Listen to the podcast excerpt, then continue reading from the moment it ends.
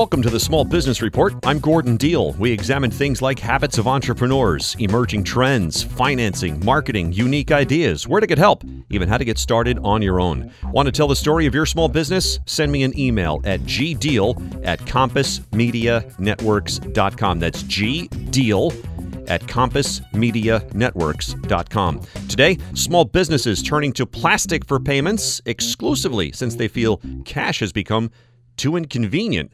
That story after this. Great news! There's a quick way you could save money. Switch to Geico.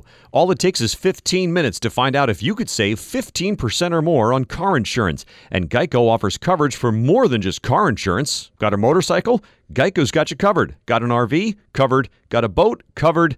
How about homeowners or renters insurance? You bet Geico's got you covered. And there's so much more Geico could help with. Plus, don't forget the discounts. Go to geico dot com today and see how much you could save. That's geico dot com. It's getting more challenging to pay for things in cash. At a growing number of New York City shops and cafes, it's impossible to pay with your hard-earned tens and twenties. Granted, fifty percent of small businesses across the U S still don't accept credit or debit cards. But Wall Street Journal columnist Anne Kadet says for some businesses, cash represents an expensive, risky inconvenience that's not worth the bother. Anne, what are you seeing?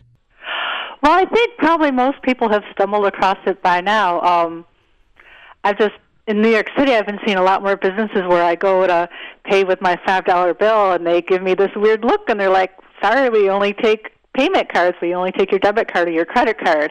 And it's always kind of a little bit shocking to me every time. It's just a little jarring. I love paying with cash.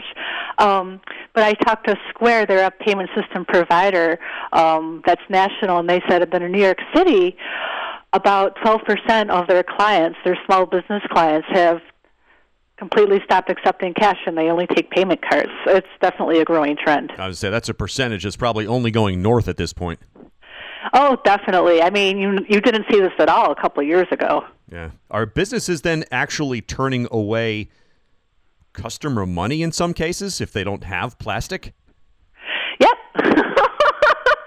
They sure are. Um, the businesses that have gone cash-free say that there are so many benefits that it they don't really mind that a couple customers might walk away now and then. And the businesses that are going cash-free tend to be places that cater more to young folks anyway. It's, it tends to be more older people who prefer to pay with cash. A lot of people don't even carry cash at all these days. So it's not really a big deal for a lot of businesses to not accept cash. There was a guy you talked to who said, I think he was a baker, he actually can offer lower prices for things like pies because of no cash. How is that? Yeah, that's what he said. Um, he wanted uh, he wanted to be able to offer his um, kind of individual pizzas for the lowest price he could, and he said um, he has another pizzeria a couple blocks away in the meatpacking district of New York City, and there he does accept cash. And every night when they close, it takes his people, you know, about an hour to, like, count all the drawers and do all the accounting and take the money to the bank and split up the tips of the waiters.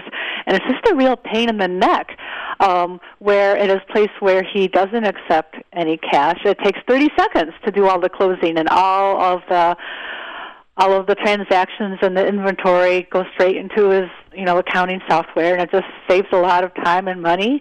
Um, he also pays lower insurance rates because he doesn't have to worry about, you know, someone coming in with a gun. He doesn't have to worry about employee theft. There are a lot of benefits for businesses to not accept cash. What about the fees that those businesses have to pay for those cards, though? Yeah, uh, credit card payments, typically a, a business will pay one point five to three percent for every transaction.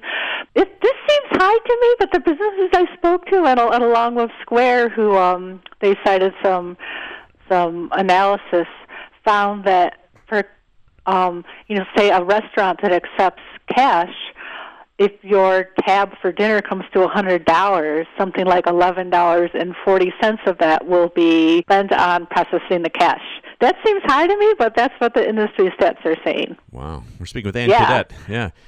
Wall Street Journal columnist. Her piece is called Card-Only Businesses Have Swiped Away Cash-Paying Customers. Uh, what does that do to tips, for example? Um, a lot of the places that have gone cash-only are also kind of doing away with tips. Of course, I always still put a dollar in the jar, you know, if, if a place is cash-free, because people still like tips.